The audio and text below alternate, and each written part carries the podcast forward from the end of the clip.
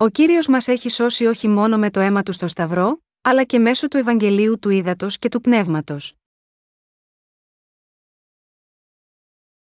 Γαλάτας έξι, έντεκα, δεκαοκτώ. Είδετε πόσον μακράν επιστολήν σας έγραψα με την χήρα μου.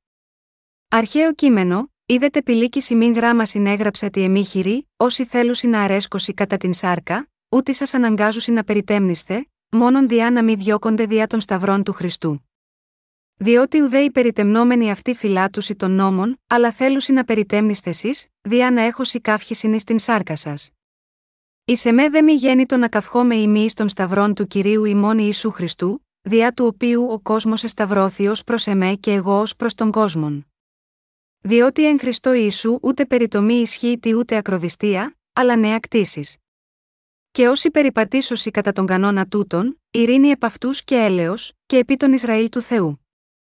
Εις το εξής μηδείς ας μηδεί δι σε με ενόχλησιν, διότι εγώ βαστάζω τα στίγματα του Κυρίου Ιησού εν το σώματί μου. Η χάρις του Κυρίου ημών Ιησού Χριστού εψιλονιώτα με τόνο ήτα μετά του πνεύματος ημών, αδελφοί αμήν. Ο θυμός του Παύλου. Αυτό το βράδυ, θα ήθελα να μοιραστώ μαζί σας τη χάρη του Κυρίου από το Λόγο του Θεού από την επιστολή προς Γαλάτας έξι, έντεκα, δεκαοκτώ. Όπως έχουμε δει μέχρι τώρα στο Λόγο, και στο χωρίο αυτό μπορούμε επίσης να δούμε πως οι οπαδοί της περιτομής είχαν φέρει την Εκκλησία του Θεού σε μεγάλη πνευματική σύγχυση, και πως ο Απόστολος Παύλος είχε μεγάλο πόνο στα χέρια των οπαδών της περιτομής που είχαν έρθει σε αυτές τις εκκλησίες της Γαλατίας. Γι' αυτό ο Παύλος ήταν θυμωμένος. Ο Απόστολος Παύλος επισήμανε για πρώτη φορά τα κρυμμένα κίνητρα των οπαδών της περιτομής στη Σάρκα. Ο λόγος που υποστήριζαν την περιτομή στη Σάρκα ήταν τριπλός: πρώτο, για να αναγνωριστούν από τους Ιουδαίους. Δεύτερο, για να αποφύγουν την κακοποίηση από τους δικούς τους ανθρώπους. Και τρίτο, για να επέρονται για την πίστη τους. Γι' αυτό ο Παύλος είπε στην επιστολή προς Γαλάτας έξι, δώδεκα, δεκατρία, όσοι θέλουσι να αρέσκωσι κατά την σάρκα, ούτι σας αναγκάζουσι να περιτέμνηστε, μόνον διά να μη διώκονται διά των σταυρών του Χριστού. Διότι ουδέ οι περιτεμνόμενοι αυτοί φυλάτουσι των νόμων, αλλά θέλουσι να περιτέμνηστε εσείς, διά να έχωσι καύχησιν εις την σάρκα σας. Γνωρίζουμε ότι σήμερα δεν υπάρχει σχεδόν κανένας χριστιανός που θα ήθελε να του κάνουν περιτομή στη σάρκα όταν πίστεψε στον Ιησού. Αν κάποιος θέλει να λάβει περιτομή στη σάρκα, το μόνο που έχει να κάνει είναι απλά να πάει σε ένα νοσοκομείο και να πληρώσει μερικά χρήματα για να του κάνουν μια απλή χειρουργική επέμβαση. Ωστόσο, στη διάρκεια της εποχής της πρώτης Εκκλησίας, οι χριστιανοί που έρχονταν από ιουδαϊκό περιβάλλον, τόνιζαν την περιτομή στη σάρκα. Το αν κάποιος είχε περιτομή στη σάρκα ή όχι, ήταν εξαιρετικά σημαντικό ζήτημα για τους Ιουδαίους. Πίστευαν ότι με το να κάνουν περιτομή στη σάρκα, είχαν τις αποδείξεις ότι είναι απόγονοι του Αβραάμ και έτσι έδιναν μεγάλη σημασία στη λήψη περιτομής στη σάρκα. Αυτό σημαίνει ότι η αμέλεια να κάνεις περιτομή στη σάρκα ήταν ένας σίγουρος τρόπος για να εκθέσεις τον εαυτό σου σε άγριες επιθέσεις από τους Ιουδαίους. Γι' αυτό ο Απόστολος Παύλος είπε στους οπαδούς της περιτομής ότι κάνοντας περιτομή στη σάρκα προσπαθούσαν να αποφύγουν τους διωγμούς.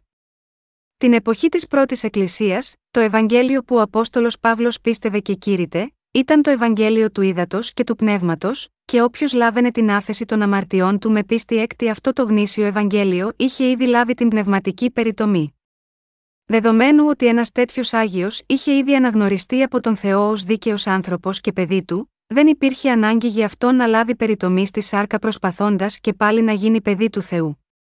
Όσοι έλαβαν την άφεση των αμαρτιών τους πιστεύοντας στο Ευαγγέλιο του Ύδατος και του Πνεύματος, δεν είχαν απολύτως κανένα λόγο να κάνουν περιτομή στη σάρκα.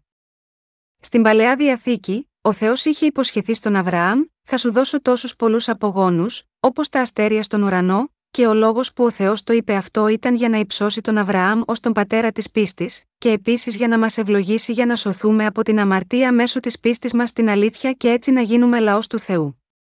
Επειδή ο Αβραάμ πίστεψε σε αυτό που ο Θεός του είπε, μπορούσε να λάβει αναγνώριση της πίστης του. Και ο Θεός υποσχέθηκε στον Αβραάμ και τους απογόνους του: «Επίσης, Αβραάμ, οι απόγονοί σου πρέπει να κάνουν περιτομή. Εγώ θα τους αναγνωρίσω ως λαό μου αν κάνουν περιτομή». Αυτή η περιτομή ήταν πραγματικά μια σκιά της πνευματικής σωτηρίας, όπου οι αμαρτίες μας αποκόπτονται μια για πάντα με την πίστη στο Λόγο του Θεού και γινόμαστε λαός του Θεού.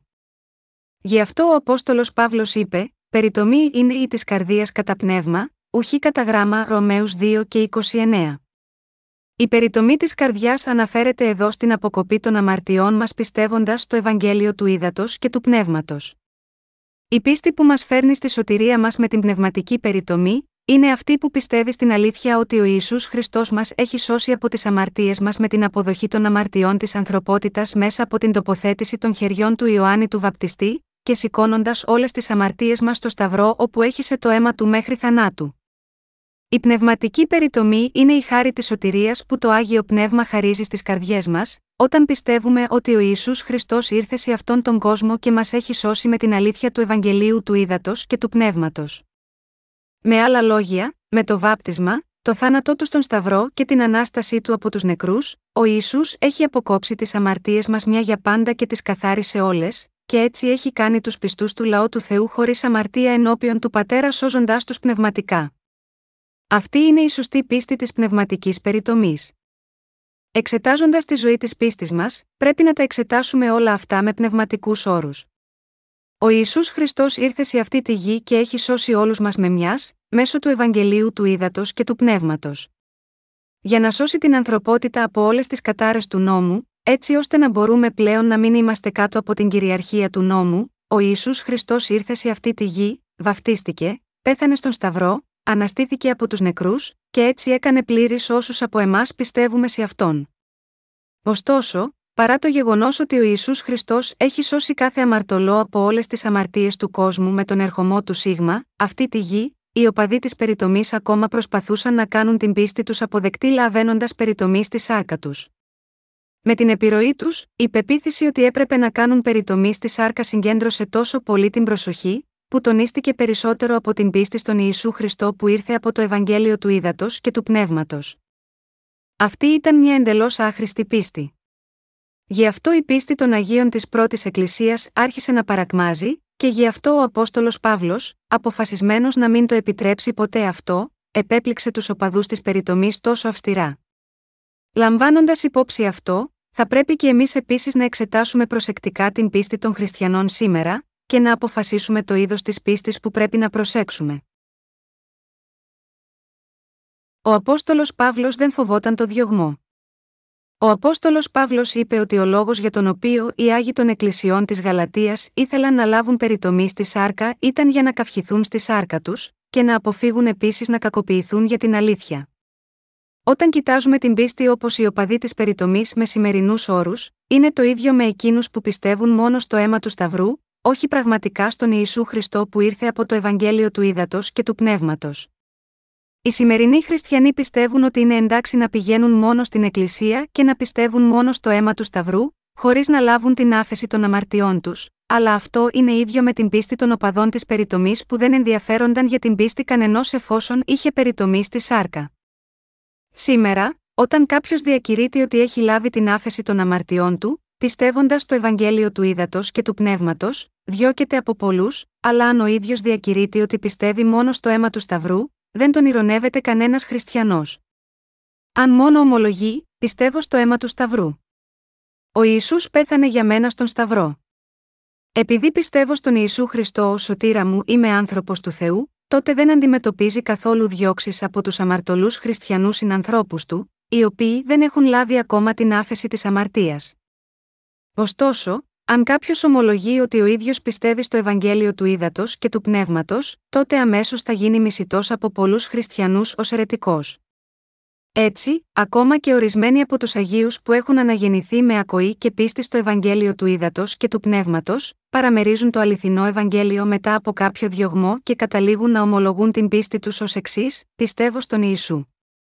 Και πιστεύω ότι ο Ιησούς με έχει σώσει όταν σταυρώθηκε και έχισε το αίμα του για τις αμαρτίες μου». Ακόμα και τώρα, πολλοί αναγεννημένοι πιστοί ομολογούν με αυτόν τον τρόπο παρ' όλο που στις καρδιές τους παραδέχονται ότι το Ευαγγέλιο του ύδατος και του πνεύματος είναι το σωστό, έτσι ώστε να μην διωχθούν πνευματικά και σωματικά.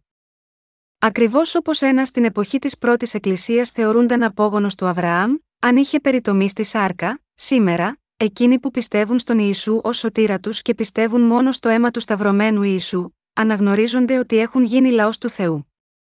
Δεν θα πίστευαν λοιπόν τότε όλοι με αυτόν τον τρόπο, Διότι, αν κάποιος πιστεύει μόνο στο αίμα του Σταυρού, μπορεί να κάνει μια καλή παρουσίαση της σάρκας και η θρησκευτική πίστη του εγκρίνεται από τους συγχριστιανούς επίσης. Όταν ένας χριστιανός σήμερα λέει ότι πιστεύει μόνο στο αίμα του Σταυρού, επενείται από όλους. Αυτός ο άνθρωπος πιστεύει στον Ιησού.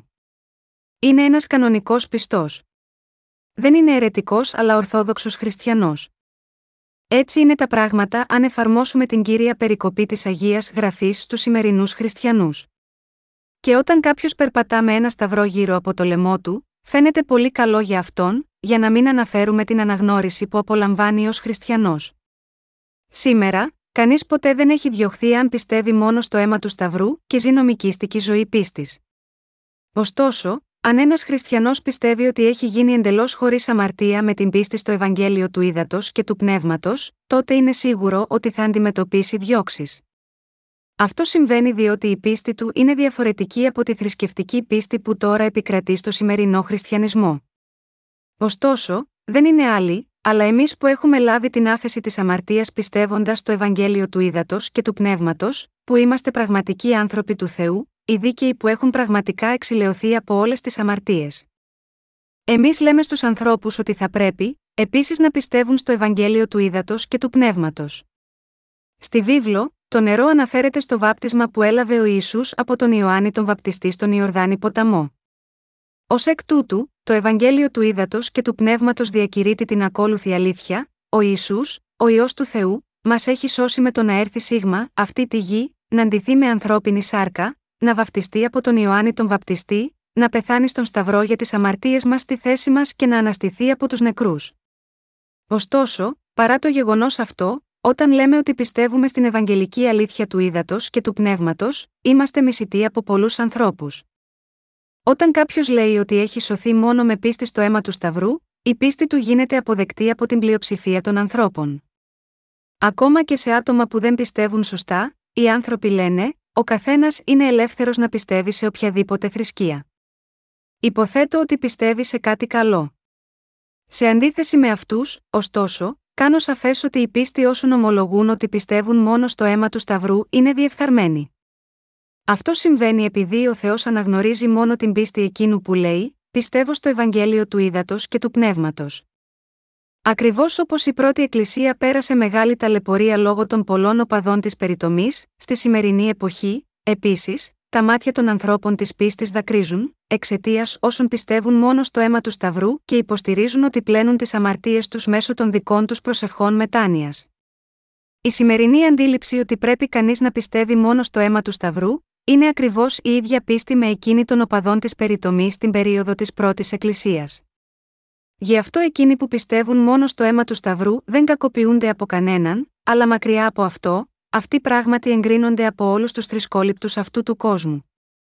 Η πίστη στο αίμα του Σταυρού είναι η μόνη εγκεκριμένη από πολλούς που λένε: «Ο, άρα πιστεύεις στον Ιησού». Είναι ένας καλός χριστιανός που ανήκει σε μια ορθόδοξη ξεχωριστή εκκλησία. Έτσι, ακόμα και μεταξύ όσων πιστεύουν μόνο στο αίμα του Ιησού στον Σταυρό, μερικοί άνθρωποι ομολογούν την πίστη τους ως εξής: ο Ιησούς με έχει σώσει από την αμαρτία με τη σταύρωση και το χύσιμο του αίματός του. Αυτός με έχει σώσει σηκώνοντας όλη την καταδίκη όλων των αμαρτιών μου. Έτσι, δεν έχω καμία αμαρτία, αφού πιστεύω σε αυτόν τον σωτήρα Ιησού. Αυτή είναι η χαρακτηριστική ομολογία των Ευαγγελικών. Εκείνοι που ομολογούν έτσι, δεν μισούνται ούτε από τους ανθρώπους του κόσμου ούτε από τους χριστιανούς, αλλά ζουν αναγνωρισμένοι από όλους. Ακούνε χριστιανούς των άλλων δογμάτων να λένε: «Ο, άρα απλώς πιστεύουν στον Ιησού». Πιστεύουν στον Ιησού κανονικά, και έτσι πρέπει να είναι καλοί χριστιανοί. Με άλλα λόγια, επιδιώκοντας τέτοια αναγνώριση θα αποφύγουν τους διωγμούς. Είπε ο Απόστολος Παύλος ότι έπρεπε να πιστέψουν στον Ιησού και να κάνουν περιτομή. Μήπως ο Παύλος λέει ότι η σωτηρία μας πρέπει να ακυρωθεί, αν δεν κάνουμε περιτομή στη σάρκα? Όχι, δεν είπε αυτό. Στην πραγματικότητα, όταν κοιτάξουμε τις επιστολές του Παύλου, βλέπουμε πόσες φορές προειδοποίησε ενάντια στη νομικίστικη πίστη, καθώς υπήρχαν πολλοί στις μέρες του οι οποίοι έδιναν έμφαση στη περιτομή στη σάρκα. Γιατί ο Απόστολος Παύλος το έκανε αυτό? Επειδή εκείνη την εποχή υπήρχαν πολλοί που ισχυρίζονταν ότι οι άνδρες θα έπρεπε να κάνουν περιτομή στη σάρκα και να πιστεύουν στον Ιησού για να γίνουν λαός του Θεού, και επειδή μια τέτοια αξίωση θα ήταν θανάσιμο πλήγμα για τους αναγεννημένους Αγίους εκείνων των ημερών. Στο μάτι του Θεού, τέτοια πίστη ήταν ένα μείγμα από ψεύτικες διδασκαλίες, και ως εκ τούτου το Άγιο Πνεύμα δεν μπορούσε να λειτουργήσει με τις διδασκαλίες των οπαδών της περιτομής. Γι' αυτό ο Απόστολος Παύλος σταμάτησε την ανεξέλεγκτη επικράτηση των οπαδών της περιτομής. Πρέπει να καταλάβουμε τι υπήρχε στο μυαλό του Αποστόλου Παύλου. Πρέπει να ακούσουμε προσεκτικά τι μας λέει ο συγγραφέας αυτού του βιβλίου της Επιστολής προς Γαλάτας. Ο Παύλος κατέστησε σαφές πέραν πάσης αμφιβολίας, ότι δεν γινόμαστε ποτέ λαός του Θεού από την περιτομή στη σάρκα. Στην Επιστολή προς Γαλάτας έξι και έντεκα είπε: «Είδετε πηλίκηση μην γράμμασιν έγραψα τι εμή χειρή». Ότι ο Απόστολος Παύλος έγραψε την επιστολή του προς τις εκκλησίες της Γαλατίας με μεγάλα γράμματα, σημαίνει ότι επισήμενε πόσο λάθος ήταν να ισχυριστεί κάποιος ότι έπρεπε να λάβει περιτομή στη σάρκα. Ο Παύλος στη συνέχεια συνεχίζει: «Όσοι θέλουσι να αρέσκωσι κατά την σάρκα, ούτι σας αναγκάζουσι να περιτέμνηστε, μόνον διά να μη διώκονται διά των σταυρών του Χριστού», Γαλάτας έξι και δώδεκα. Το χωρίο αυτό σημαίνει ότι οι οπαδοί της περιτομής πίεζαν τους Γαλάτες Αγίους να κάνουν περιτομή μόνο για να ζητήσουν την έγκριση της σάρκας και ταυτόχρονα να αποφύγουν τους διωγμούς. Είναι διεφθαρμένο να προσπαθείς να αναγνωριστείς ως λαός του Θεού με την πίστη στο Ευαγγέλιο του Ύδατος και του Πνεύματος, και στη συνέχεια να προσθέτεις από πάνω κάτι άλλο από τη σάρκα. Μέσα από την επιστολή προς Γαλάτας, πρέπει να επισημάνουμε τις εσφαλμένες πεποιθήσεις των σημερινών χριστιανών και να τους διορθώσουμε. Γινόμαστε λαός του Θεού όχι κάνοντας περιτομή στη σάρκα, αλλά με πίστη στο Ευαγγέλιο του Ύδατος και του Πνεύματος. Ωστόσο, παρά το γεγονός αυτό, στις εκκλησίες της Γαλατίας, καθώς και στις εκκλησίες των άλλων περιοχών, οι οπαδοί της περιτομής είχαν γίνει σύνηθες φαινόμενο και συνέχιζαν να επικαλούνται αυτή την παράλογη ιδέα καθ' όλη την περίοδο της πρώτης εκκλησίας. Μεταξύ όσων δηλώνουν φανερά ότι πιστεύουν στον Ιησού, πολλοί θέλουν να φορούν το σταυρό στο λαιμό τους ως κολλιέ. Από τους απλούς ανθρώπους ως τους αστέρες του κινηματογράφου, πολλοί άνθρωποι περπατούν φορώντας ένα σταυρό στο λαιμό. Ακόμα και μερικές πόρνες στα σπίτια με τα κόκκινα φώτα, έχουν ένα σταυρό στο λαιμό. Ίσως ένα από τα πιο ευνοημένα αξεσουάρ μόδας από τις γυναίκες είναι ένα σταυρό στο λαιμό. Ένα σταυρό στο λαιμό φαίνεται να είναι ένα σύμβολο που εκφράζει «Είμαι χριστιανός». Έτσι, όταν οι άνθρωποι βλέπουν άλλους να φορούν σταυρό στο λαιμό, αναγνωρίζουν ο ένας τον άλλο και σκέφτονται «Ο, άρα ο άνθρωπος αυτός είναι χριστιανός». Πιστεύουν ότι το αίμα του σταυρού είναι όλα όσα ο Ιησούς Χριστός έχει κάνει για αυτούς. Ωστόσο, εμείς οι αναγεννημένοι πρέπει να προσέξουμε την πίστη όσων ισχυρίζονται ότι έχουν λάβει την άφεση των αμαρτιών τους πιστεύοντας μόνο στο αίμα του σταυρού. Όπως έγραφε ο Απόστολος Παύλος, μόνον διά να μη διώκονται διά των σταυρών του Χριστού, Γαλάτας έξι και δώδεκα, κάποιοι άνθρωποι παρανοούν αυτά τα λόγια σαν να σημαίνουν ότι ο Παύλος μιλούσε μόνο για το αίμα του σταυρού. Ποια ήταν η πίστη του Αποστόλου Παύλου? Η πίστη του δεν ήταν άλλη από αυτή: «Είσαι με δε μη γέννητον ακαυχώμαι ημί εις των σταυρών του Κυρίου ημών Ιησού Χριστού, διά του οποίου ο κόσμος εσταυρώθη ως προς εμέ και εγώ ως προς τον κόσμον», Γαλάτας έξι και δεκατέσσερα. Τι εννοούσε ο Απόστολος Παύλος όταν είπε ότι έχει σταυρωθεί ως προς τον κόσμο? Ο Παύλος είπε: «Ο κόσμος έχει σταυρωθεί για εμένα». Ο κόσμος σταυρώθηκε για τον Παύλο σημαίνει ότι και ο ίδιος ο Παύλος σταυρώθηκε, επειδή ο Ιησούς Χριστός είχε αναλάβει όλες τις αμαρτίες του κόσμου μέσω του βαπτίσματός του. Τίποτε άλλο εκτός από αυτό δεν ήταν η πίστη του Αποστόλου Παύλου. Όπως ο Παύλος, όλοι εμείς που πιστεύουμε στο Ευαγγέλιο του Ύδατος και του Πνεύματος, έχουμε σταυρωθεί με τον Ιησού Χριστό. Αν δεν αναλάμβανε ο Ιησούς τις ανομίες μας, δεχόμενος το βάπτισμα από τον Ιωάννη τον Βαπτιστή, τότε θα ήταν σωστό να πιστέψουμε μόνο στο αίμα του σταυρού σήμερα. Ωστόσο, ο Ιησούς στην πραγματικότητα ανέλαβε τις αμαρτίες μας με το βάπτισμα από τον Ιωάννη τον Βαπτιστή και στη συνέχεια σταυρώθηκε. Επομένως, όσοι πιστεύουν σε αυτή την αλήθεια επίσης σταυρώθηκαν μαζί με τον Ιησού. Με άλλα λόγια, ο κόσμος έχει σταυρωθεί για μας και εμείς επίσης έχουμε σταυρωθεί για αυτόν τον κόσμο και πεθάναμε με τον Χριστό. Μαζί με τον Ιησού Χριστό, αυτός ο κόσμος έχει ήδη πεθάνει και έχουμε ήδη σηκώσει την καταδίκη της αμαρτίας. Έτσι, ο Απόστολος Παύλος μεταβίβασε τις αμαρτίες του στον Ιησού πιστεύοντας στο βάπτισμα του και έτσι σταυρώθηκε με τον Ιησού. Γάμα γιώτα, αυτό ο Απόστολος Παύλος είπε στη Γαλάτας έξι και δεκαεπτά, Εις το εξής μηδείς ας μη δίδει σε με ενόχλησιν διότι εγώ βαστάζω τα στίγματα του Κυρίου Ιησού εν το σώματί μου. Ποια είναι τα στίγματα του Ιησού? Αναφέρονται στο γεγονός ότι ο Απόστολος Παύλος είχε πεθάνει με τον Ιησού Χριστό και αναστήθηκε μαζί του. Γι' αυτό το λόγο ο Απόστολος Παύλος πάντα μαρτυρούσε τον Λόγο του Θεού μέσα στο Ευαγγέλιο του Ήδατος και του Πνεύματος. Όταν ο Απόστολος Παύλος είπε «Εις εμέ δε μη γέννητον να καυχώ με ημίης των σταυρών του Κυρίου ημών Ιησού Χριστού», αυτό επίσης αναφέρεται στο Ευαγγέλιο του Ήδατος και του Πνεύματος, το οποίο διακηρύττει ότι ο Ιησούς είναι ο Υιός του Θεού και Σωτήρας μας, και ότι ανέλαβε όλες τις αμαρτίες μας με το βάπτισμα και στη συνέχεια σταυρώθηκε. Πρέπει να κατανοήσουμε εδώ τι εννοούσε ο Παύλος όταν είπε ότι ο κόσμος σταυρώθηκε για αυτόν και αυτός σταυρώθηκε για τον κόσμο. Η δήλωση αυτή προήλθε από την πίστη του που βασιζόταν στο βάπτισμα του Ιησού. Για όσους πιστεύουμε στο Ευαγγέλιο του Ήδατος και του Πνεύματος, ο κόσμος σταυρώθηκε για μας και εμείς σταυρωθήκαμε για τον κόσμο. Και το ότι ο Ιησούς Χριστός αναστήθηκε από τους νεκρούς, σημαίνει ότι Αυτός ανέστησε εσάς και εμένα ξανά στη ζωή. Το Ευαγγέλιο του Ήδατος και του Πνεύματος είναι η αλήθεια. Και εκείνοι που πιστεύουν σε αυτή την αλήθεια του Ευαγγελίου, είναι εκείνοι που έχουν τα στίγματα αυτής της πίστης στον Ιησού Χριστό.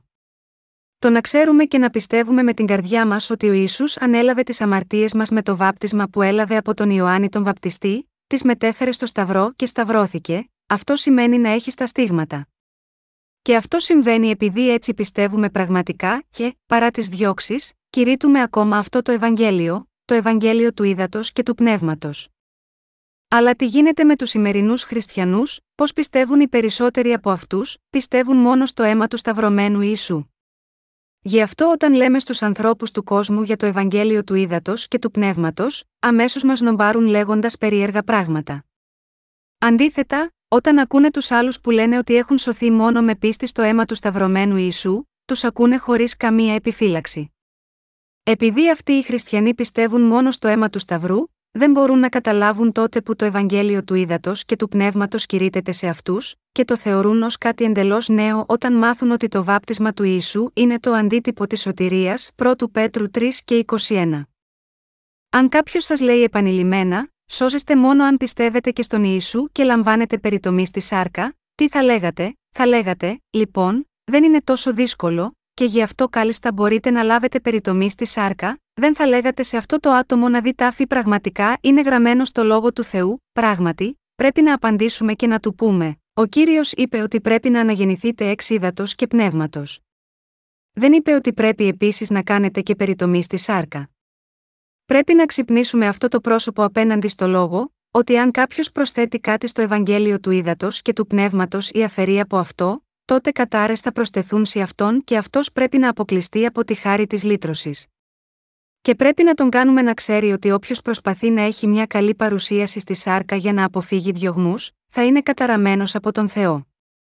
Δεν το λέτε αυτό μόνο επειδή φοβάστε ότι θα διωχθείτε αν μιλήσετε για το Ευαγγέλιο του Ύδατος και του Πνεύματος. Το Ευαγγέλιο του Ύδατος και του Πνεύματος περιλαμβάνει τόσο το βάπτισμα του Ιησού όσο και το αίμα του στον Σταυρό.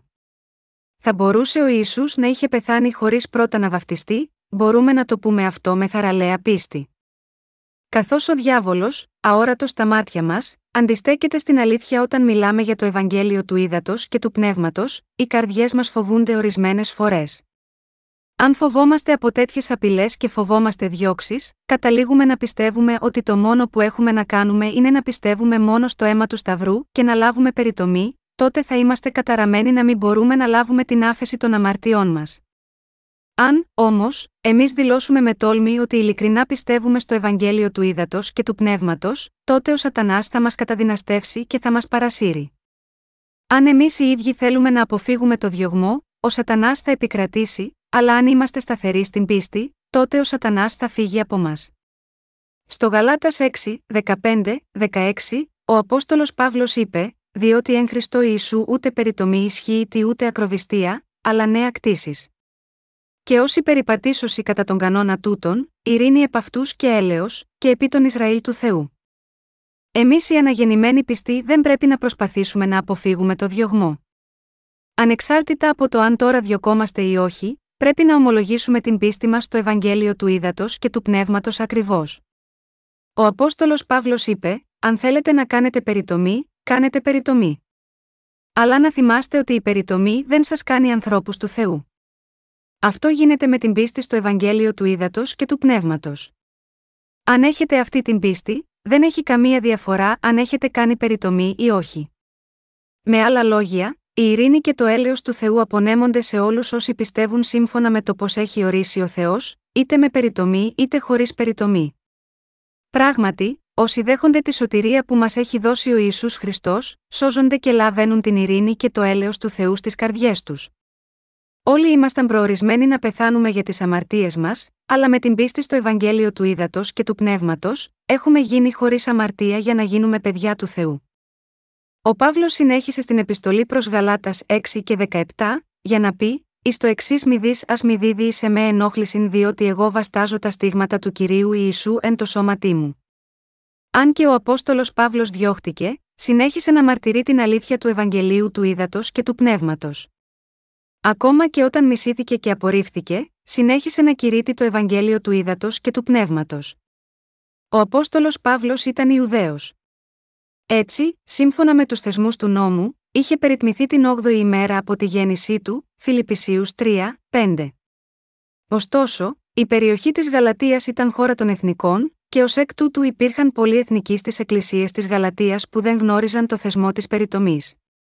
Δεδομένου ότι οι εθνικοί ήταν ξένοι προς το Ιουδαϊκό έθιμο της περιτομής των αρσενικών μωρών, όσοι πίστεψαν στον Ιησού και μπήκαν στην εκκλησία ενήλικες, προφανώς δεν είχαν περιτομή στη σάρκα. Ήταν σε τέτοιους εθνικούς χριστιανούς που οι οπαδοί της περιτομής από τους Ιουδαίους χριστιανούς επέμεναν ότι έπρεπε να πιστέψουν στο Ευαγγέλιο του ύδατος και του Πνεύματος και επίσης να κάνουν περιτομή στη σάρκα. Στο τέλος, ο τύπος της σωτηρίας που υπερασπίζονταν οι οπαδοί της περιτομής ήταν αυτός, το Ευαγγέλιο του ύδατος και του Πνεύματος, η περιτομή σωτηρία. Με άλλα λόγια, αυτό οδήγησε στην εμφάνιση ενός φτιαγμένου από ανθρώπους ψεύτικου Ευαγγελίου της σωτηρίας. Γι' αυτό ο Απόστολος Παύλος επέπληξε σοβαρά τους οπαδούς της περιτομής, λέγοντάς τους: «Εσείς δεν πρέπει ποτέ να επιμένετε στην αναγκαιότητα της περιτομής στη σάρκα». Στις Ιουδαϊκές κοινότητες, όπου αυτό ήταν συνηθισμένο θέμα, βεβαίως, κάθε αρσενικό μωρό έκανε περιτομή την όγδοη ημέρα από τη γέννησή του, γ' αυτό μπορεί να ήταν πολύ φυσικό να επιμείνουν στην περιτομή, αλλά να το απαιτούν αυτό από κοινότητες εθνικών, ήταν μια εξαιρετικά επικίνδυνη πράξη που έκανε την αλήθεια του Ευαγγελίου να βλασφημείται. Ο καθένας πρέπει να λάβει την άφεση της αμαρτίας πιστεύοντας στο Ευαγγέλιο του ύδατος και του Πνεύματος. Ωστόσο, αν κάποιος επιμένει στην πρόσθετη απέτηση της περιτομής από τους εθνικούς για να σωθούν, τότε η ίδια η περιτομή γίνεται ένα άλλο στοιχείο της σωτηρίας τους. Γι' αυτό και δεν πρέπει να απαιτείται η περιτομή. Λαμβάνοντας υπόψη το κοινωνικοπολιτιστικό υπόβαθρο εκείνης της στιγμής, η επιμονή αυτή μπορεί να μην ήταν το σημαντικότερο για μερικούς ανθρώπους, αλλά για άλλους αυτό ήταν πνευματικά μοιραίο. Στην Κορέα, η Ρωμαιοκαθολική Εκκλησία και η Αγγλικανική Εκκλησία διδάσκουν ότι είναι εντάξει να εκτελούνται προγονικές τελετές. Αυστηρά μιλώντας, ωστόσο, η εκτέλεση τελετών για τους προγόνους είναι μια σοβαρή αμαρτία. Όταν κάποιος προσκυνάει, όταν γίνονται τελετές για τους προγόνους, στην πραγματικότητα προσκυνούν εμπρός σε δαίμονες. Ενώ είναι καλό να τιμούμε τους προγόνους, το να κάνουν προσφορές και να προσκυνούν εμπρός από αυτούς, είναι λατρεία προς τους δαίμονες και επομένως αυτό είναι απολύτως αμαρτία. Αυτό συμβαίνει επειδή ο Θεός το έκανε σαφές ότι κανείς δεν πρέπει να έχει άλλους θεούς εκτός από Αυτόν. Με κανένα τρόπο δεν λέω εδώ ότι πρέπει να μισούμε τους νεκρούς και να τους βλασφημούμε. Αντίθετα, αυτό που λέω είναι ότι είναι αμαρτία για οποιονδήποτε να προσκυνάει μπροστά στους νεκρούς, να βάζει σε ένα βάθρο κάποιον πρόγονο ως Θεό του και να προσεύχεστε σίγμα Αυτόν για να τον βοηθήσει και να τον ευλογήσει. Όποιος πιστεύει στον Ιησού δεν πρέπει ποτέ να το κάνει αυτό. Είναι κάτι εντελώς κακό. Κάποιοι μπορεί να πούν: «Εγώ δεν θέλω να το κάνω στην καρδιά μου, αλλά όλοι στην οικογένειά μου επιμένουν ότι πρέπει να συμμετέχουμε σε τελετές για τους προγόνους, και έτσι το κάνω μόνο για τα μάτια». Αν και αυτό μπορεί να φαίνεται σκόπιμο αρχικά, η επίδρασή τους στους μη χριστιανούς είναι θανατηφόρα. Θα σκεφτούν: «Κοιτάξτε αυτούς τους αυτοπροβαλλόμενους ως χριστιανούς πως προσκυνούν». Υποθέτω ότι η πίστη στον Ιησού δεν είναι διαφορετική από την πίστη σε όποια δυσιδαιμονία. Ο χριστιανισμός είναι μόνο μία από τις πολλές θρησκείες αυτού του κόσμου. Όταν οι άνθρωποι σκέφτονται με αυτόν τον τρόπο, δεν θέλουν καν να πιστέψουν στον Ιησού. Βλέπουν τον χριστιανισμό με τον ίδιο τρόπο όπως κάθε άλλη θρησκεία στον κόσμο, νομίζοντας ότι δεν έχει σημασία αν πιστεύουμε σε αυτή ή την άλλη θρησκεία, και πιστεύουν ότι μπορούν να μπουν στη Βασιλεία των Ουρανών μόνο με πίστη σε οποιαδήποτε θρησκεία. Ως εκ τούτου, δεν βλέπουν κανένα ιδιαίτερο λόγο να πιστέψουν στον Ιησού, και όταν συμβαίνει αυτό, νομίζουν ότι δεν μπορεί να είναι ο Ιησούς ο μόνος σωτήρας όλων των ανθρώπων. Τη μεγάλη αμαρτία είναι αυτή, πρέπει να συνειδητοποιήσουμε ότι είναι μια σοβαρή αμαρτία. Δεν υπάρχει καμία ανάγκη για να προσκυνούμε μπροστά στους νεκρούς, ούτε πρέπει να το κάνουμε. Αν ένας χριστιανός προσκυνάει εμπρός σε άλλους θεούς, τότε αυτό στερεί την ευκαιρία ενός άλλου ανθρώπου να πιστέψει στον αληθινό Θεό. Αυτό είναι μια τεράστια αμαρτία. Αν πιστεύουμε στον Ιησού, αλλά ταυτόχρονα κάνουμε και τελετές για τους προγόνους και προσκυνούμε τους νεκρούς προγόνους μας, καλούμε μια μάγισσα να ασκήσει μαγεία ή ζητούμε από ένα μάντι να μας πει το μέλλον, τότε γιατί ο χριστιανός να διώκεται, κανείς τέτοιος χριστιανός δεν θα διωχθεί από τους κοσμικούς ανθρώπους. Αλλά γιατί οι πραγματικοί χριστιανοί δεν τα κάνουν αυτά, ακόμα και αν διώκονται, επειδή δεν αναγνωρίζουν τα πονηρά πνεύματα αλλά μόνο πιστεύουν στον Θεό. Κάθε χριστιανός που προσκυνάει σε έναν προγονικό βωμό δείχνει ότι η πίστη του είναι εντελώς ψεύτικη. Η βίβλος λέει ότι οι μάγισσες πρέπει να θανατώνονται, Έξοδος είκοσι δύο και δεκαοκτώ. Στην εποχή της Παλαιάς Διαθήκης, ο λαός του Ισραήλ σκότωνε τις μάγισσες χωρίς δισταγμό. Μια μάγισσα διακατέχεται από ένα δαίμονα. Είναι άτομο που πήρε ο διάβολος ως υποτακτικό του. Γι' αυτό η Παλαιά Διαθήκη είπε ότι τέτοιοι άνθρωποι πρέπει να θανατώνονται. Αλλά ας μην το ερμηνεύουμε αυτό κυριολεκτικά, ώστε να σημαίνει ότι πρέπει να κυνηγούμε μάγισσες και στην πραγματικότητα να τις σκοτώνουμε. Μάλλον, αυτό σημαίνει ότι πρέπει να εξαλειφθεί η παρουσία των μαγικών ιδεών από το πνευματικό μας βασίλειο. Μερικοί χριστιανοί ηγέτες ενεργούν σαν μάγοι ή μάντις. Προσεύχονται βάζοντας τα χέρια τους στο κεφάλι κάποιου και στη συνέχεια προφητεύουν τι θα συμβεί σε αυτόν. Τι ανοησία! Πρέπει να διώξουμε τέτοιους ανθρώπους από την Εκκλησία του Θεού και να μείνουμε μακριά από τέτοιους ανθρώπους. Αν συμβεί κάποιος να σας ζητήσει να προσκυνήσετε εμπρός από ένα προγονικό βωμό, τότε πρέπει να πάρετε θέση και να πείτε ξεκάθαρα: εγώ είμαι χριστιανός. Γιατί ζητάτε από ένα χριστιανό να προσκυνήσει, θα ήταν καλύτερα να μην πιστεύεις καθόλου στον Ιησού παρά να προσκυνάς κάθε κακό πνεύμα. Η πίστη σας πρέπει να είναι συνεπής πως θα μπορούσατε να πιστεύετε σε αυτό και το άλλο, σε κάθε τι που παρουσιάζεται στο δρόμο σας. Αν θέλετε να πιστεύετε στον βουδισμό, τότε πρέπει να ακολουθήσετε όμικρον με τόνο, τι λένε τα βιβλία των βουδιστών, και αν θέλετε να πιστεύετε στον χριστιανισμό, τότε πρέπει να ξέρετε τι λέει η βίβλος και να πιστεύετε σε αυτά διεξοδικά. Ποτέ δεν πρέπει να υποκύψετε σε οποιασδήποτε άλλες θεότητες, αδιάφορο πόσο μεγάλη πίεση σας γίνει. Ακόμα και αν οι γονείς σας το απαιτούν από εσάς, πρέπει να μιλήσετε με θάρρος: ως κάποιος που πιστεύει στον Ιησού, δεν μπορώ ποτέ να προσκυνήσω. Η συνείδησή μου δεν το επιτρέπει αυτό. Τι είδους είναι η πίστη στο Ευαγγέλιο του Ύδατος και του Πνεύματος? Συγχριστιανοί μου, είναι λάθος για τους πιστούς στο Ευαγγέλιο του Ύδατος και του Πνεύματος να υποστηρίζουν μόνο το αίμα του Σταυρού και να ισχυρίζονται ότι έχουν βρει τη σωτηρία έκτη αυτό το αίμα του Σταυρού. Αν οποιοσδήποτε λέει ότι έχει λάβει την άφεση της αμαρτίας πιστεύοντας στο αίμα του Σταυρού, τότε το λέει αυτό μόνο για να μην διωχθεί από τους ανθρώπους. Τι σημαίνει να πρεσβεύουν ότι ο Ιησούς τους έχει σώσει μόνο με τη σταύρωση και το χύσιμο του αίματος του? Δεν θα υπήρχε ανάγκη για το βάπτισμα του Ιησού για τη σωτηρία μας. Τότε θα ήταν περιττό να κηρύξουμε το Ευαγγέλιο του Ύδατος και του Πνεύματος, θα αρκούσε να κηρύττουμε μόνο το αίμα του Σταυρού. Σε αυτή την περίπτωση, δεν θα αντιμετωπίσουμε κανένα διωγμό. Αν πιστεύετε μόνο στο αίμα του Σταυρού, υποστηρίζετε ότι είστε χωρίς αμαρτία ακόμα και αν οι αμαρτίες σας παραμείνουν στις καρδιές σας, και επιμένετε τυφλά ότι δεν έχετε καμία αμαρτία, παρά το γεγονός ότι οι αμαρτίες σας δεν μεταβιβάστηκαν στον Ιησού Χριστό, τότε απλώς μετατρέπετε τον εαυτό σας σε κοσμικούς θρησκόληπτους. Όταν ανήκετε σε μια θρησκεία είναι σαν να πιστεύετε σε ένα θεό δικής σας κατασκευής. Είναι σαν να κάνετε και να πιστεύετε στον ιδρυτή μιας θρησκείας, στο δικό του Θεό και στα δικά του δόγματα. Έτσι είναι οι θρησκείες. Ακριβώς όπως ο βουδισμός είναι μια θρησκεία, έτσι είναι μια θρησκεία και ο ρωμαιοκαθολικισμός, όπως και όλες οι προλήψεις στον κόσμο. Ωστόσο, η πίστη στον Ιησού Χριστό που ήρθε από το νερό και το πνεύμα δεν είναι μια θρησκεία. Αυτό δεν είναι κάτι δικής μας απόφασης, αλλά είναι το Ευαγγέλιο της σωτηρίας που ο Θεός είχε υποσχεθεί στην ανθρωπότητα εκ των προτέρων με τον λόγο του και το εκπλήρωσε σύμφωνα με την υπόσχεσή του. Έχουμε τη σωτηρία μας χάρη στην εκπλήρωση και την πίστη έκτη αυτό το Ευαγγέλιο που εκπληρώθηκε από τον Θεό. Έχουμε τη σωτηρία μας επειδή μας έχει σώσει ο ίδιος ο Θεός. Πιστεύοντας έτσι, αυτή είναι η αληθινή πίστη.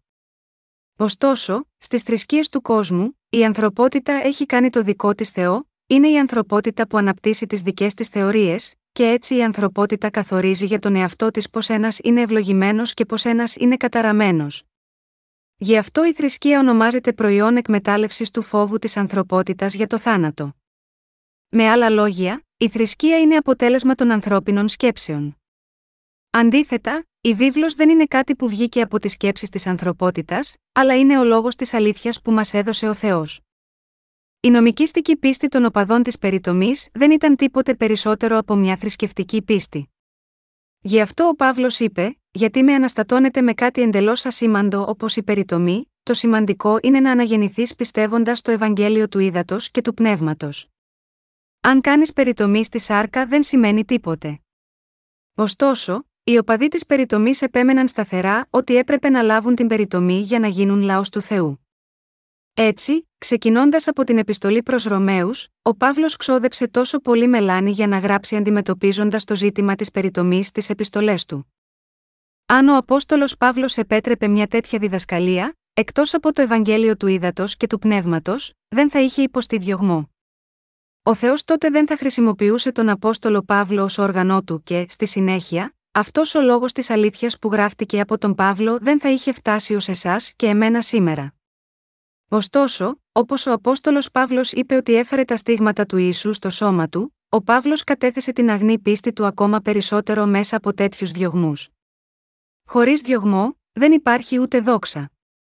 Αν ένας αναγεννημένος Άγιος προσπαθεί να αποφύγει το διωγμό, στο τέλος η ίδια η σωτηρία του μπορεί να τεθεί σε κίνδυνο.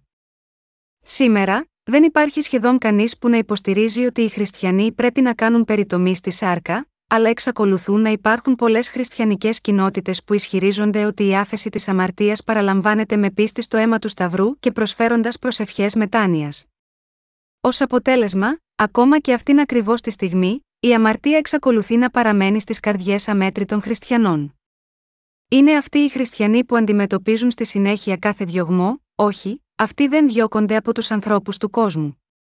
Υπάρχει κάποιος που διώκεται πιστεύοντας μόνο στον Ιησού σήμερα, φυσικά, εκείνοι που ζουν σε Ισλαμικές ή Ινδουιστικές περιοχές, βλέπουν πολλές φορές τη ζωή τους να απειλείται από τις κυρίαρχες θρησκείες των κοινωνιών τους.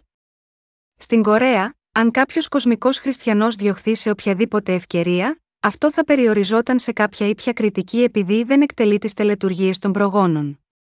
Και αν ένας χριστιανός συμβαίνει να προέρχεται από οικογένεια βουδιστών, τότε θα μπορούσε να πιεστεί για να επανέλθει στον βουδισμό, καθώς η οικογένειά του θα ζητά να μάθει γιατί πιστεύει στον χριστιανισμό, όταν όλοι οι υπόλοιποι στην οικογένεια πιστεύουν στον βουδισμό, και επιμένουν ότι δεν μπορεί να υπάρχουν δύο θρησκείες σε ένα σπιτικό.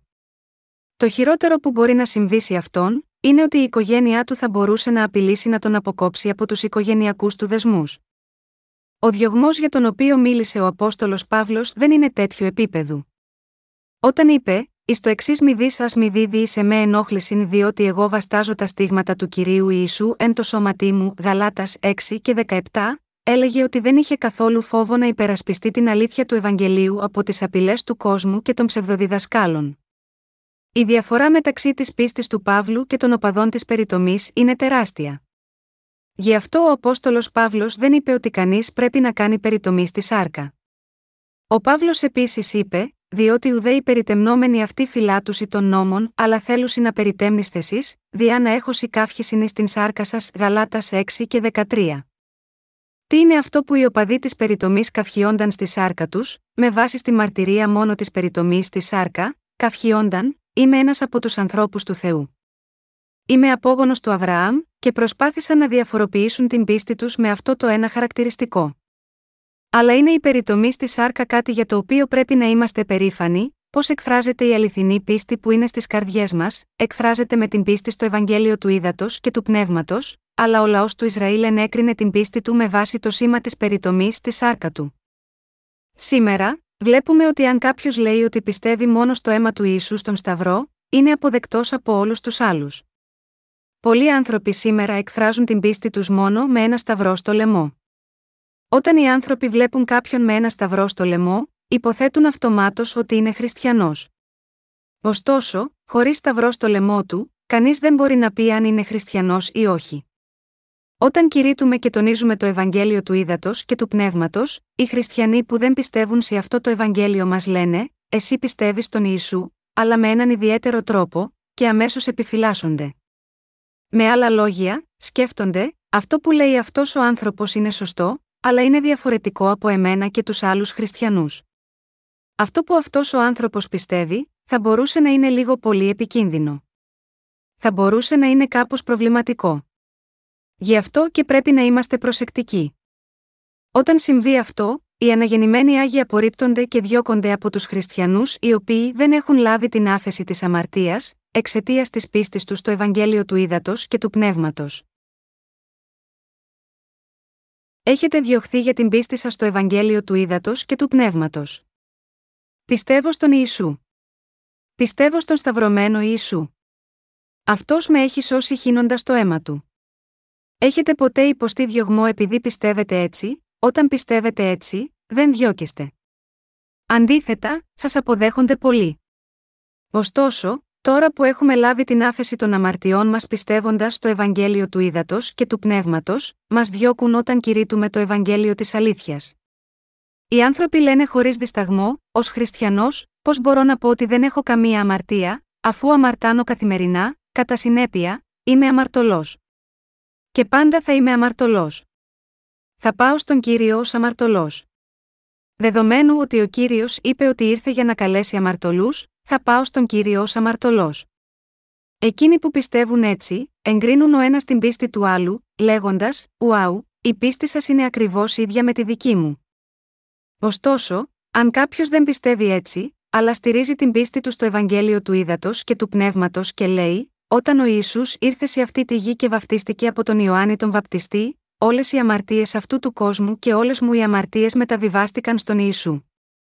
Όταν ο Ιησούς πέθανε σταυρωμένος φορτωμένος με τις αμαρτίες του κόσμου, και εγώ επίσης πέθανα εκεί. Και όταν ο Ιησούς αναστήθηκε από τους νεκρούς και εγώ επίσης αναστήθηκα, οι άνθρωποι τον απορρίπτουν και τον διώκουν. Με άλλα λόγια, όταν λέμε ότι έχουμε ελευθερωθεί από όλες τις αμαρτίες μας, πιστεύοντας τον Ιησού ως σωτήρα μας που έχει έρθει από το νερό και το πνεύμα και μας έσωσε, οι άνθρωποι γίνονται επιφυλακτικοί και σκέφτονται: ενώ αυτός ο άνθρωπος πιστεύει στον Ιησού, ωστόσο πιστεύει μάλλον περίεργα. Μυρίζω κάποια αίρεση πίσω από αυτό. Έτσι δεν συμβαίνει, συγχριστιανοί μου, αυτό ακριβώς συμβαίνει. Είμαστε, λοιπόν, εμείς που πιστεύουμε στο Ευαγγέλιο του ύδατος και του πνεύματος που διωκόμαστε από εκείνους που δεν πιστεύουν όπως και εμείς. Αλλά αυτό δεν πειράζει. Όπως γνωρίζετε πολύ καλά, όλες οι αμαρτίες μας έχουν εξαφανιστεί με την πίστη στο Ευαγγέλιο του ύδατος και του πνεύματος με την καρδιά μας. Επειδή ο Κύριος έχει ήδη καθαρίσει όλες τις αμαρτίες μας, μπορούμε να αναγνωριστούμε από τον Θεό με την πίστη στο Ευαγγέλιο του ύδατος και του πνεύματος. Με άλλα λόγια, εφόσον ο Ιησούς έχει καθαρίσει όλες τις αμαρτίες μας, δεν έχουμε άλλη επιλογή παρά να πιστέψουμε. Γι' αυτό μέσω του Ευαγγελίου του ύδατος και του πνεύματος, λαβαίνουμε την άφεση των αμαρτιών μας. Το Ευαγγέλιο του ύδατος και του πνεύματος είναι η αλήθεια της σωτηρίας που μας έδωσε ο Θεός, αλλά εκείνοι που κηρύττουν τώρα μόνο το αίμα του Ιησού στον Σταυρό, είναι ανεπαρκείς στην πίστη τους. Οι καρδιές τους ως εκ τούτου παραμένουν αμαρτωλές. Πώς μπορούμε να αντιμετωπίσουμε τις αμαρτίες που διαπράττουμε μετά την πίστη στο Ευαγγέλιο του ύδατος και του πνεύματος? Όσοι έχουν αναγεννηθεί με πίστη στο αληθινό Ευαγγέλιο, εξομολογούνται αυτές τις αμαρτίες στον Θεό και βεβαιώνουν ότι ο Ιησούς τους έχει καθαρίσει ήδη καλά με το Ευαγγέλιο του ύδατος και του πνεύματος. Και τότε επιστρέφουν στον Θεό με καλή συνείδηση. Αντίθετα, όταν όσοι δεν είναι αναγεννημένοι διαπράττουν αμαρτία, προσπαθούν μάταια να πλύνουν αυτή την αμαρτία μέσω των δικών τους προσευχών μετάνοιας, και ως εκ τούτου η αμαρτία εξακολουθεί να παραμένει στις καρδιές τους. Καθώς όμως η συνείδηση του ατόμου δεν μπορεί να εξαπατηθεί, αν δεν έχει αποδείξεις ότι οι αμαρτίες του μεταβιβάστηκαν στον Ιησού Χριστό ακριβώς όταν βαπτίστηκε από τον Ιωάννη τον Βαπτιστή, δεν μπορεί ποτέ να ομολογήσει ότι είναι χωρίς αμαρτία με καλή συνείδηση. Έτσι, για όσους δεν πιστεύουν στο Ευαγγέλιο του ύδατος και του πνεύματος, η ίδια τους η συνείδηση του δείχνει ότι υπάρχει αμαρτία στην καρδιά τους. Κανείς δεν μπορεί να εξαπατήσει ποτέ τη συνείδησή του. Όλοι οι άνθρωποι παραμένουν αμαρτωλοί επειδή δεν πιστεύουν στο δοσμένο από τον Θεό Ευαγγέλιο του ύδατος και του πνεύματος. Επειδή στέκονται ενάντια στην αγάπη που μας έδωσε ο Θεός, ρίχνονται στον άδειο στρομερή αμαρτωλοί. Όσοι πιστεύουν στο Ευαγγέλιο του ύδατος και του πνεύματος εξηλαιώνονται από τις αμαρτίες τους και ως δίκαιοι μπαίνουν στον ουρανό, αλλά εκείνοι που πιστεύουν και κηρύττουν μόνο το αίμα του Σταυρού, ρίχνονται στον άδειο επειδή οι αμαρτίες τους παραμένουν άθικτες στις καρδιές τους. Σήμερα, το να πιστεύεις μόνο στο αίμα του Σταυρού και να κηρύττεις προσευχές μετάνοιας, είναι παρόμοιο με το να εξαπατάς τη συνείδησή σου. Όσοι κηρύττουν μόνο προσευχές μετάνοιας μαζί με το αίμα του Σταυρού, οδηγούνται να αποδεχθούν αυτό το ψέμα. Η καταδίκη που υπάρχει στις καρδιές τους μεταβιβάζεται εξ ολοκλήρου σε αυτούς που τους ακούνε. Ως εκ τούτου, όταν μιλάμε για το Ευαγγέλιο του Θεού, πρέπει να κηρύττουμε ως εξής: δεν μπορούμε παρά να πεθάνουμε όλοι για τις αμαρτίες μας και να ριχτούμε στον άδη. Όλοι είμαστε αμαρτωλοί από τη στιγμή που γεννηθήκαμε. Και εξαιτίας των αμαρτιών μας, παρασυρώμαστε μακριά από τον Θεό. Λόγω αυτών των αμαρτιών, ένα τεράστιο κενό ήρθε ανάμεσα στον Θεό και εμάς. Αυτό που μας φέρνει πίσω στον Θεό και μας συνδέει και πάλι μαζί Του, δεν είναι άλλο από το Ευαγγέλιο του ύδατος και του πνεύματος. Ωστόσο, οι σημερινοί χριστιανοί πιστεύουν ότι είναι το αίμα του Σταυρού που επαναφέρει την χαμένη σχέση μας με τον Θεό. Θεωρούν το σύμβολο του Σταυρού ως το μόνο θέμα του χριστιανισμού. Έτσι, λένε ότι σώζονται με την αποδοχή της εξηλαστήριας δύναμης του αίματος του Ιησού Χριστού στην καρδιά τους, σύμφωνα με τους τέσσερις πνευματικούς νόμους που προτείνουν οι Ιεραποστολές όπως η Σταυροφορία Πανεπιστημίων για τον Χριστό, Campus Crusade for Christ. Ωστόσο, ενώ το σύμβολο του Σταυρού μπορεί να συνδέσει έναν θρησκομανή με έναν άλλον, δεν μπορεί ποτέ αφαιρέσει την αμαρτία που χωρίζει τους ανθρώπους από τον Θεό. Μια τέτοια πίστη είναι μόνο απατηλή. Αν κάποιος παραλείπει το γεγονός ότι ο Ιησούς Χριστός βαφτίστηκε, που είναι το ανάλογο της τοποθέτησης των χεριών για τις θυσίες των ζώων στην Παλαιά Διαθήκη, κηρύττει μόνο το αίμα του Ιησού Χριστού, τότε κηρύττει την θρησκεία της δικής του σκέψης. Ο Κύριος ήρθε σε αυτή τη γη και μας έσωσε μια για πάντα με την ευαγγελική αλήθεια του ύδατος και του πνεύματος. Δεν μας έσωσε από όλες τις αμαρτίες μόνο μέσω του νερού, ούτε μας έσωσε μόνο μέσω του αίματος του Σταυρού, αλλά μας έχει σώσει με το νερό και το αίμα του. Πρώτη Ιωάννου πέντε έξι. Ο Κύριος σταυρώθηκε επειδή ακριβώς βαπτίστηκε από τον Ιωάννη τον Βαπτιστή για να αναλάβει τις αμαρτίες τις δικές σας και τις δικές μου. Και με την Ανάστασή Του από το θάνατο, μας έχει σώσει τέλεια. Έτσι, μέσω του Ευαγγελίου του ύδατος και του πνεύματος, ο Κύριος μας έχει σώσει μια για πάντα. Όταν ομολογούμε φανερά ότι πιστεύουμε στον Ιησού, δεν πρέπει να πιστεύουμε μόνο στο αίμα του Σταυρού. Πρέπει να πιστεύουμε στον Ιησού που ήρθε τόσο από το νερό όσο και από το αίμα, Πρώτη Ιωάννου πέντε έξι. Παρόμοια, όταν κηρύττουμε το Ευαγγέλιο του Θεού, εμείς πρέπει να το κηρύττουμε καθαρά, σωστά και με ακρίβεια. Και όταν μαρτυρούμε το Ευαγγέλιο του ύδατος και του πνεύματος, εμείς οι ίδιοι πρέπει πρώτα να πιστεύουμε σε αυτό και στη συνέχεια να το διαδώσουμε σε άλλους έτσι όπως είναι. Ανεξάρτητα από το αν οι άνθρωποι αποδέχονται αυτό το Ευαγγέλιο ή όχι, η προτεραιότητά μας είναι να πιστεύουμε σε αυτό με την καρδιά μας όταν το κηρύττουμε. Όταν κηρύττουμε το Ευαγγέλιο του ύδατος και του πνεύματος, αν οι άνθρωποι δεν το δέχονται αφού μας άκουσαν μια φορά, εμείς πρέπει να το εξηγήσουμε ξανά και ξανά και με περισσότερες λεπτομέρειες.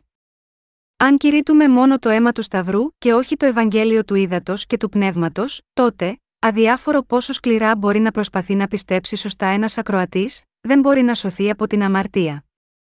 Πώς θα μπορούσε κάποιος να σωθεί από την αμαρτία, όταν αυτός που κηρύττει το αληθινό Ευαγγέλιο του Θεού δεν το κηρύττει σωστά? Μπορεί κανείς να σωθεί με ένα Ευαγγέλιο που έγινε μόνο από τον εαυτό και τις σκέψεις του? Η βίβλος λέει, άρα η πίστης είναι εξ ακοής, η δε ακοή διά του Λόγου του Θεού, Ρωμαίους δέκα και δεκαεπτά.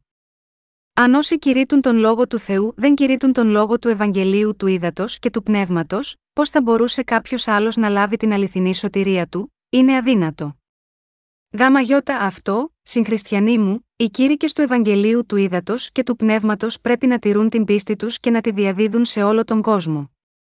Αν εμείς εγκαταλείψουμε την πίστη μας στο Ευαγγέλιο του ύδατος και του πνεύματος, τότε αυτός ο κόσμος θα χαθεί από μόνος του. Επιτρέψτε μου να καταστήσω σαφές σε εσάς, γιατί πιστεύω στο Ευαγγέλιο του ύδατος και του πνεύματος, δεν είναι απολύτως αλήθεια ότι κάποιος μπορεί να σωθεί, ανεξάρτητα από το αν πιστεύει ή δεν πιστεύει στο Ευαγγέλιο του ύδατος και του πνεύματος. Δεν υπάρχει θέμα ότι οι άνθρωποι εξαναγκάζονται κατά κάποιο τρόπο να σωθούν, ανεξάρτητα από το αν εμείς θα κηρύξουμε ή όχι το Ευαγγέλιο του ύδατος και του πνεύματος. Αν εμείς οι ίδιοι έχουμε σωθεί με πίστη στο Ευαγγέλιο του ύδατος και του πνεύματος, τότε πρέπει να κηρύξουμε αλάνθαστα αυτό το αληθινό Ευαγγέλιο σύμφωνα με τον τρόπο που πιστεύουμε, γιατί όσοι μας ακούν, μόνο τότε μπορούν να λάβουν την άφεση της αμαρτίας πιστεύοντας όπως εμείς. Αν, όμως, ένας μάρτυρας δεν κηρύττει το Ευαγγέλιο του ύδατος και του πνεύματος, τότε οι ακροατές του δεν μπορούν ποτέ να λάβουν την άφεση της αμαρτίας, αδιάφορο πόσο συχνά μπορεί να τον ακούσουν. Πολλοί αναγνώστες των βιβλίων μας, στέλνοντάς μας τις μαρτυρίες τους από το εξωτερικό, λένε ότι έχουν λάβει την άφεση της αμαρτίας πιστεύοντας το Ευαγγέλιο του ύδατος και του πνεύματος. Τι ακριβώς μαρτυρούν? Μαρτυρούν ότι έχουν σωθεί μέσω του βαπτίσματος του Ιησού από τον Ιωάννη τον Βαπτιστή και το αίμα που έχυσε στον Σταυρό. Το βάπτισμα του Ιησού και το αίμα του στον Σταυρό είναι αλληλένδετα. Το Ευαγγέλιο του ύδατος και του πνεύματος που αποκαλύπτεται στη βίβλο, δεν είναι Ευαγγέλιο που μας καλεί να πιστέψουμε μόνο στο αίμα του Σταυρού. Αυτό το Ευαγγέλιο του ύδατος και του πνεύματος δεν είναι κάτι που το έχουμε συνηθίσει μόνοι μας. Εξαιτίας της καλής συνείδησης της πίστης στις καρδιές σας και τη δική μου, κανένας μας δεν μπορεί να πει ψέματα ή να εξαπατά. Αυτό το Ευαγγέλιο της αλήθειας είναι το Ευαγγέλιο, κατά τας γραφάς Πρώτος Κορινθίους δεκαπέντε, ένα, τέσσερα. Όταν ο Θεός δημιούργησε τους ανθρώπους, μας έκανε κάτι εικόνα του.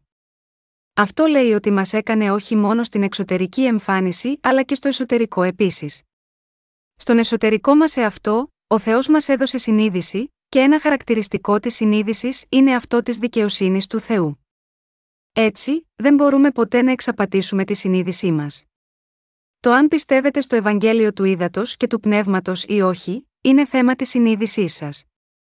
Όταν οι συνειδήσεις μας ξέρουν την Ευαγγελική αλήθεια του ύδατος και του πνεύματος, απελευθερωνόμαστε από τις αμαρτίες μας. Όταν ο Κύριος βαφτίστηκε, ανέλαβε τις αμαρτίες των συνειδήσεών μας. Αν ο Κύριος δεν ανέλαβε έστω και ένα μηδέν κόμμα μηδέν ένα τοις εκατό από τις αμαρτίες μας, τότε οι δικές μας συνειδήσεις δεν θα μπορούσαν ποτέ να πούν ότι είμαστε χωρίς αμαρτία. Όσοι εξαπατούν τις συνειδήσεις τους αυταπατώνται.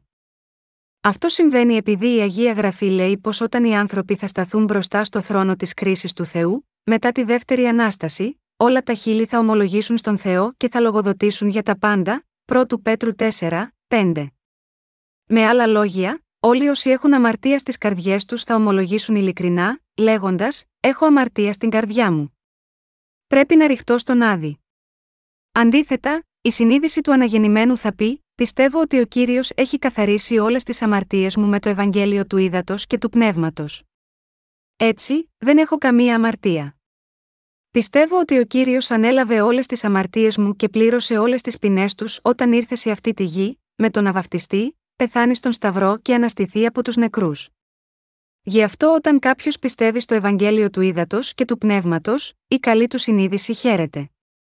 Το Ευαγγέλιο του ύδατος και του πνεύματος είναι η ίδια η αλήθεια που ανέφερε ο Ιησούς όταν είπε «Θέλετε γνωρίσει την αλήθειαν και η αλήθεια θέλει σας ελευθερώσει» κατά Ιωάννη οκτώ και τριάντα δύο. Η πίστη μας είναι μια αληθινή πίστη. Εμείς δεν πιστεύουμε μόνο σε ορισμένα δόγματα φτιαγμένα από ανθρώπους.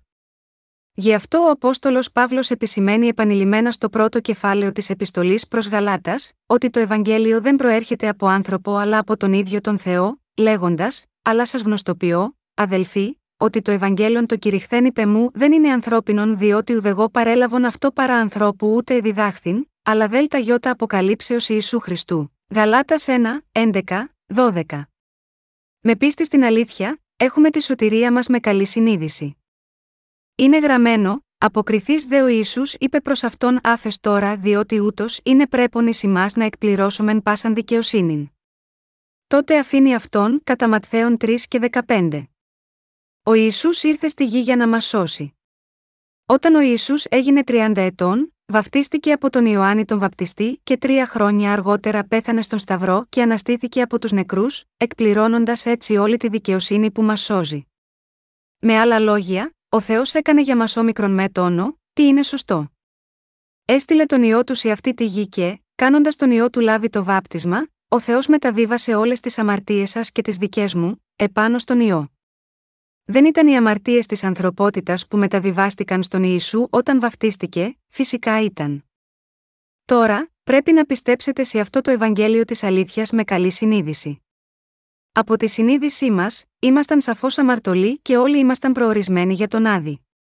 Ωστόσο, για να αναλάβει όλες τις αμαρτίες σας και τις δικές μου, ο Ιησούς βαπτίστηκε από τον Ιωάννη τον Βαπτιστή. Όταν ο Ιησούς έλαβε το βάπτισμά του, οι αμαρτίες μας μεταβιβάστηκαν σε αυτόν ή όχι μεταβιβάστηκαν. Επειδή οι αμαρτίες μας μεταβιβάστηκαν στον Ιησού, σήκωσε τις αμαρτίες του κόσμου στο Σταυρό, σταυρώθηκε και έχισε το αίμα του μέχρι θανάτου. Και επειδή αναστήθηκε από τους νεκρούς σε τρεις ημέρες, έχει γίνει ο αιώνιος σωτήρας μας.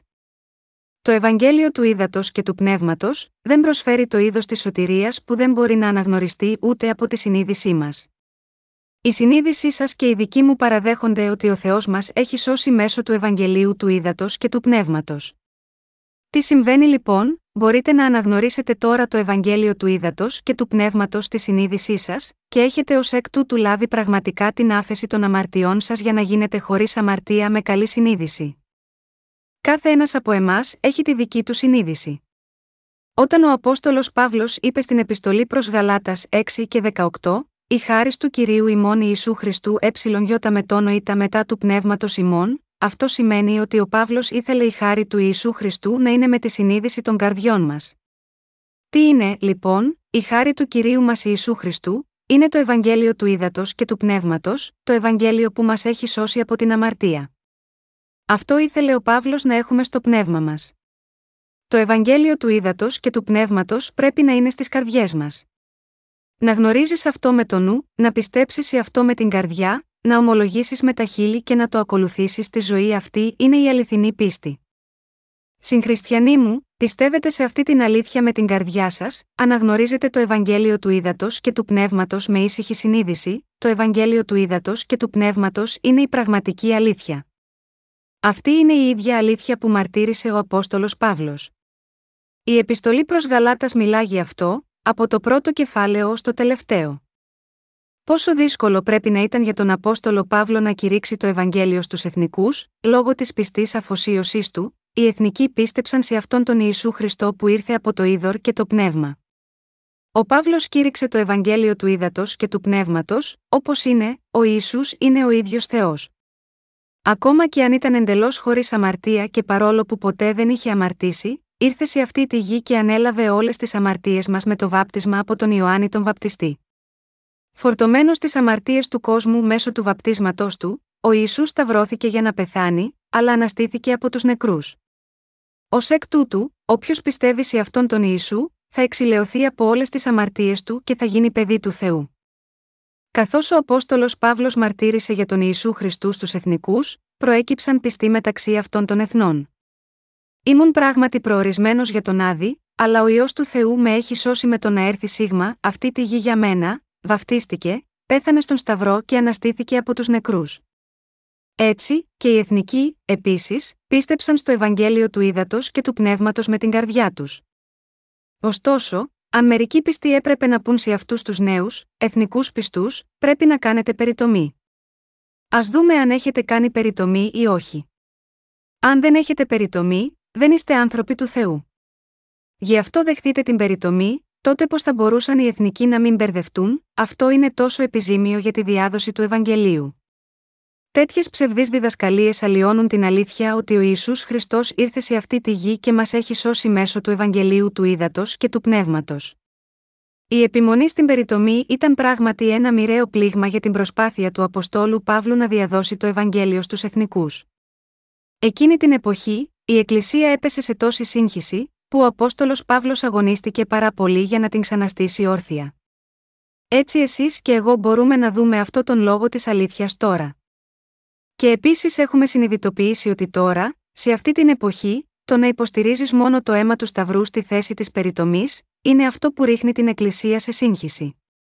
Τι πρέπει να κάνουμε, λοιπόν, στον παρόντα αιώνα, ως εκείνοι που αναγεννήθηκαν πριν από άλλους, πρέπει να πιστέψουμε στον Ιησού Χριστό που ήρθε από το νερό και το πνεύμα, να τον κηρύξουμε και να υπερασπιστούμε το αληθινό Ευαγγέλιο.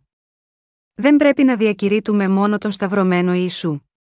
Μάλλον, πρέπει να διδάξουμε για τον Ιησού Χριστό που έχει καθαρίσει όλες τις αμαρτίες της ανθρωπότητας με τον ερχομό του από το νερό και το πνεύμα, να μαρτυρήσουμε γάμα γιώτα, αυτό τον Ιησού Χριστό, και να πιστεύουμε σε αυτό τον Ιησού Χριστό. Αν δεν υπάρχει κάποια αιτία, τότε δεν υπάρχει καμία συνέπεια. Υπάρχει συνέπεια, χωρίς να υπάρχει αιτία, όταν ο Θεός δημιούργησε το σύμπαν, όταν σας έκανε να γεννηθείτε σε αυτή τη γη, θα μπορούσε να πει ανεπιφύλακτα, σας έκανα κατά τύχη, όχι. Η βίβλος λέει ότι σχεδίασε να μας κάνει λαό του εν Χριστώ και ότι μας έχει σώσει στέλνοντας τον Ιησού Χριστό πριν από την ίδρυση του κόσμου, Εφεσίους ένα, τέσσερα. Με αυτό υπόψη, τότε ο Θεός θα μπορούσε απρόσεκτα να μας δώσει απλά το συμπέρασμα για τη σωτηρία μας, επισημαίνοντας ως απάντηση μόνο το αίμα του Σταυρού, πώς θα μπορούσε να υπάρχει κάποια αλήθεια που δεν μπορεί να ικανοποιήσει ούτε καν τον νόμο της αιτιότητας. Χωρίς το βάπτισμα του Ιησού, δεν υπάρχει ούτε Σταυρός.